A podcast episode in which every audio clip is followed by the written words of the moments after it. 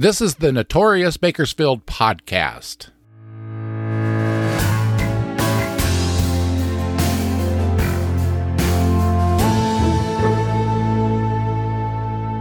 I'm Robert Peterson, the host and creator of this podcast that takes a look back at some of Bakersfield's most notorious crimes, events, and characters. Ask anyone over a certain age what event in Bakersfield's history altered the city's landscape the most. They'll undoubtedly tell you the 1952 earthquake. And I challenge that. Of course, the 1952 earthquake was devastating. Multiple buildings and landmarks were damaged or destroyed completely, and the earthquake claimed two lives. There's no denying that it was a tragedy. But when the dust settled, the destruction caused by the earthquake was nothing compared to the destruction caused by the disaster that visited Bakersfield six decades before. This is the day Bakersfield burned down. Remember, I welcome suggestions for future stories. If you have a story idea, you can contact me through the website, notoriousbakersfield.com. Click the contact link to send me a message. And while you're at notoriousbakersfield.com, you can show your support. Click the support link to buy me a cup of coffee. Be sure to follow the Notorious Bakersfield social media pages. We're on Facebook, Twitter, and Instagram. Pictures related to each episode, including this one, are posted to those social media pages.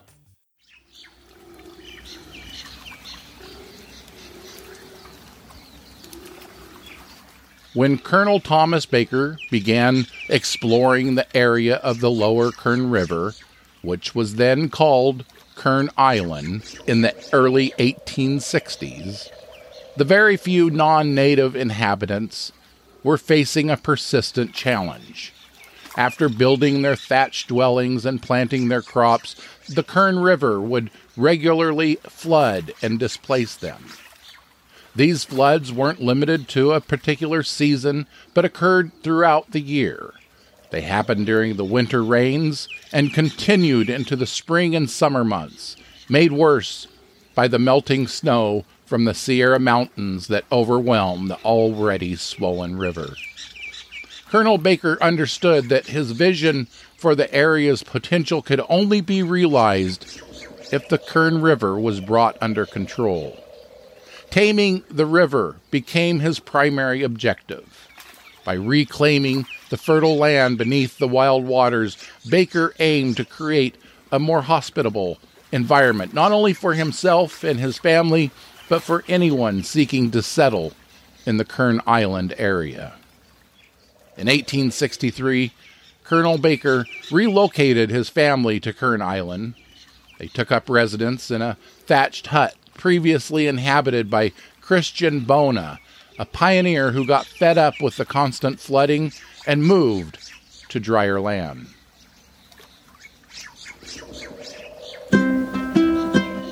Over the course of several years, Baker and other settlers, lacking the luxury of heavy machinery, managed to redirect the Kern River. Through manual labor and assistance from livestock, these pioneers accomplished the task by digging a network of ditches and canals a remarkable achievement by any measure. In these early days of our community's existence, Colonel Baker recognized the danger that fire presented to him and his fellow villagers. Taking initiative at his homestead near the intersection of 19th and M Streets, Baker introduced the area's inaugural fire fighting equipment. In preparation for any fire emergencies, a wagon containing water filled barrels and wooden buckets stood ready. Additionally, a repurposed iron wagon wheel and sledgehammer were hung from a nearby tree branch to serve as the community's first fire alarm. Instructions were given to people of all ages in the village, urging them to strike the sledgehammer against the iron wagon wheel at the slightest sign of fire. This historical account dates back to 1868. Kern Island eventually transformed into the city of Bakersfield. With its growth and development, the city's fire protection and alert system also evolved accordingly. However, despite the progress made over the following 25 years, the advancements in firefighting capabilities proved insufficient. July 7, 1889.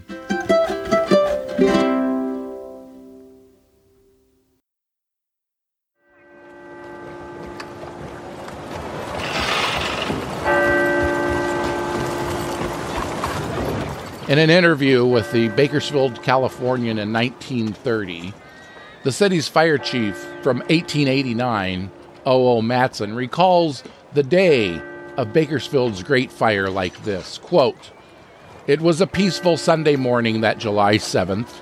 The city was practically deserted. Church services in many cases were over. The townsfolk, in wagon and buggy, on foot and on horse, made a dash for the Kern River picnic spots to escape the heat of a noonday sun. Unquote.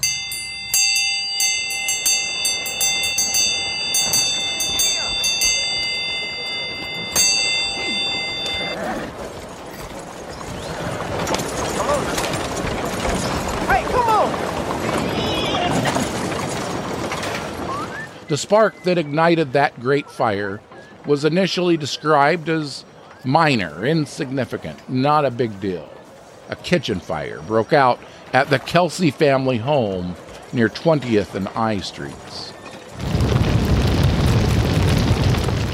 Fire Chief Matson and another firefighter, preparing to battle the blaze, pushed a hose cart into position. When they turned on the water supply, the stream rose only two feet from the nozzle. A frantic search was launched for the superintendent of the Scribner Water Tower, which stood at 17th and Chester Avenue. He couldn't be found. As precious time passed trying to locate the superintendent, that once minor kitchen fire grew and grew and grew. It spread to the buildings on each side of the residence, then to a structure directly to the south across the alley. From there, the flames danced east along 19th Street. Still, the superintendent of the Scribner water tower couldn't be found. As the fire made its way along 19th Street, citizens rushed into threatened buildings. They grabbed whatever they could, removed the valuables, and piled them into the middle of the street. The still under construction Southern Hotel was directly in the fire's path. This location is where we call the old J.C. Penney building on the northwest corner of 19th and Chester. Here, too, citizens ran in and ran out carrying furnishings, stacking them in the middle of Chester Avenue. Just before the flames reached the Southern Hotel, a slight breeze from the northwest pushed the flames south across 19th Street. The introduction of a breeze only exasperated the chaos. Now the fire had engulfed structures on both sides of 19th Street and was still heading towards the Southern Hotel. After barreling through the hotel, the breeze pushed the flames across Chester Avenue and continued on its path of destruction.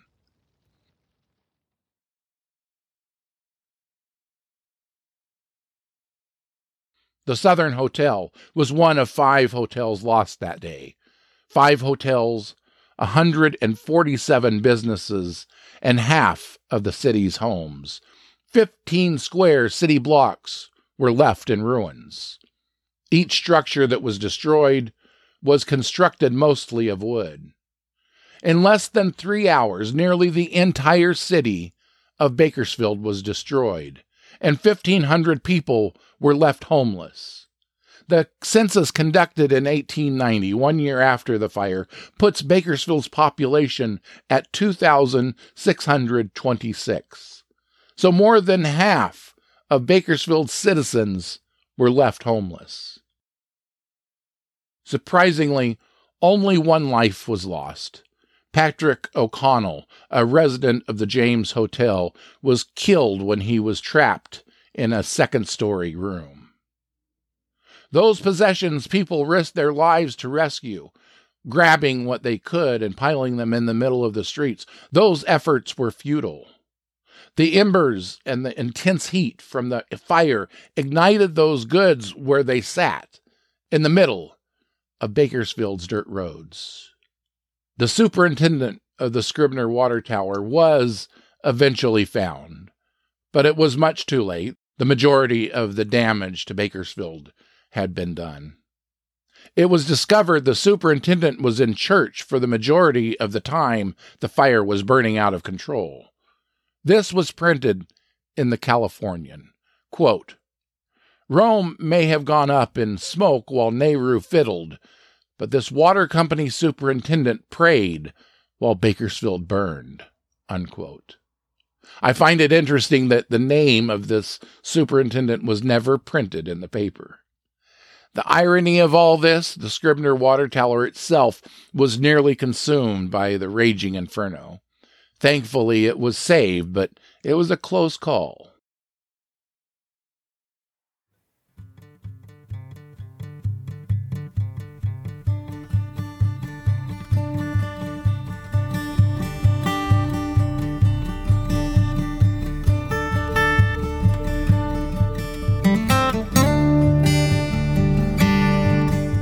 I could never find the exact count for the number of firefighters who were paid employees, but it doesn't appear to be more than a handful, reinforced by 120 volunteer firefighters. Since there was no telephones and most of Bakersfield was escaping the summer heat, only 60 volunteer firefighters responded to that fire alarm that day. The firefighting apparatus on hand July 7th was one hand fire engine, a push cart, two hand pushed hose carts, a hook and ladder truck that was pulled by horses, and 1,000 feet of rubber hose. If you're wondering about the water situation, Bakersfield did have a supply for this type of emergency. It came from the town ditch and carried to downtown by wooden water pipes each intersection had a water plug. But through the years, those wooden water pipes became clogged with grass and tree roots. When the city needed that water supply the most, it was useless. By two o'clock, the flames were finally extinguished, but the smoke still lingered overhead, blocking out the afternoon sun. The burned buildings were described as smoldering stumps. Every single retail food and clothing establishment was destroyed. So if you were one of the lucky ones who still had a house, there was no food to buy. Those stores were gone. Bakersfield was left with no food and scores of homeless. This was a gigantic humanitarian crisis. Recognizing this, a call went out to area farmers and ranchers for aid. Any help they could provide would be greatly appreciated. And the farmers and ranchers responded in force. By five o'clock that afternoon, that same afternoon of the fire, flour and other provisions were already being delivered to the homes in Bakersfield that were still standing.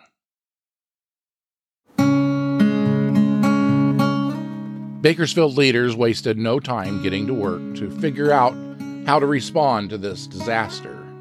Monday morning, July 8th, the day after the fire, a meeting was held at the Kern County Courthouse.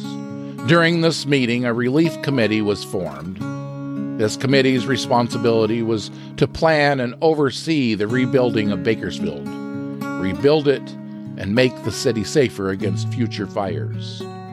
The committee's resolution proclaimed, quote, that from these ashes of our present affliction shall rise a future crown of glory, a new and better Bakersfield, unquote. This committee established that all new structures built in the downtown district would be constructed with non wood materials.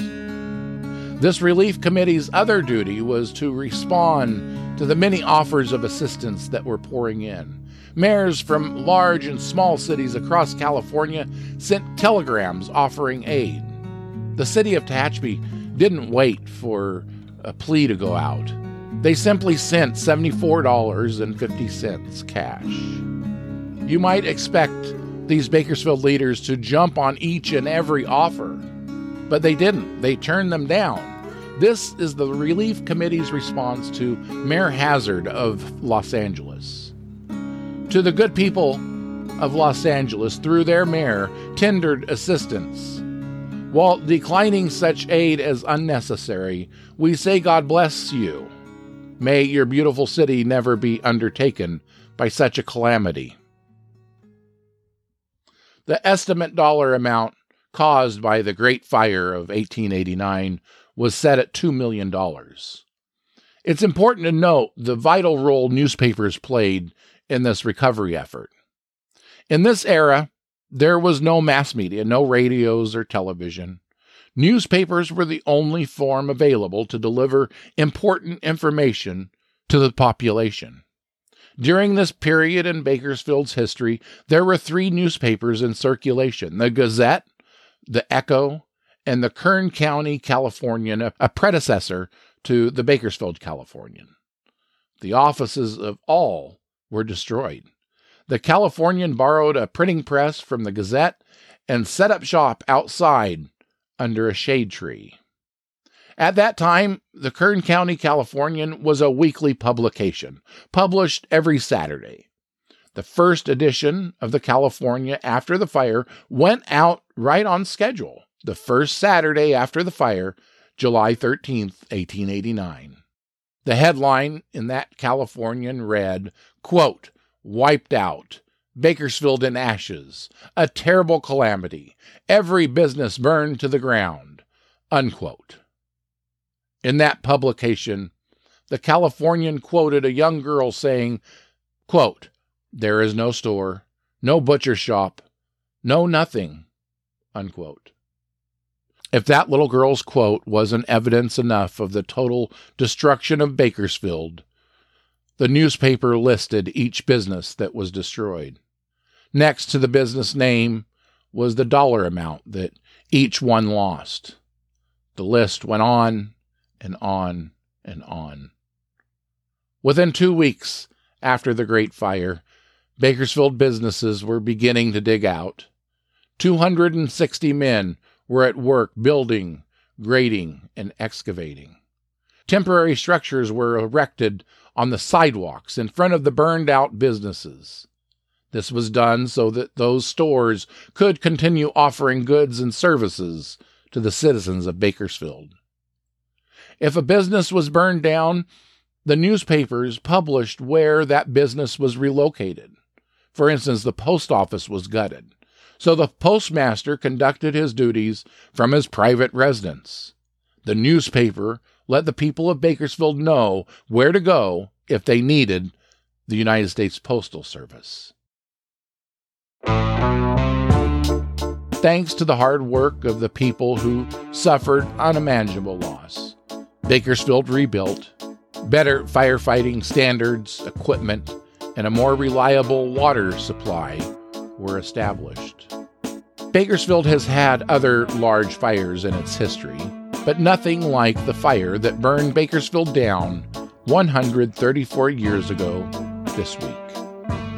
Resources used to research this story the Bakersfield Californian, the Kern County Californian, the books Kern County Pioneer Recollections, and Bakersfield, a Centennial Portrait. I'm Robert Peterson. Thank you for listening to this episode. I'll be back next week, next Tuesday, with another Notorious Bakersfield story. Until then, stay safe, stay out of trouble, don't become a future episode of the Notorious Bakersfield podcast. Have a safe 4th of July holiday.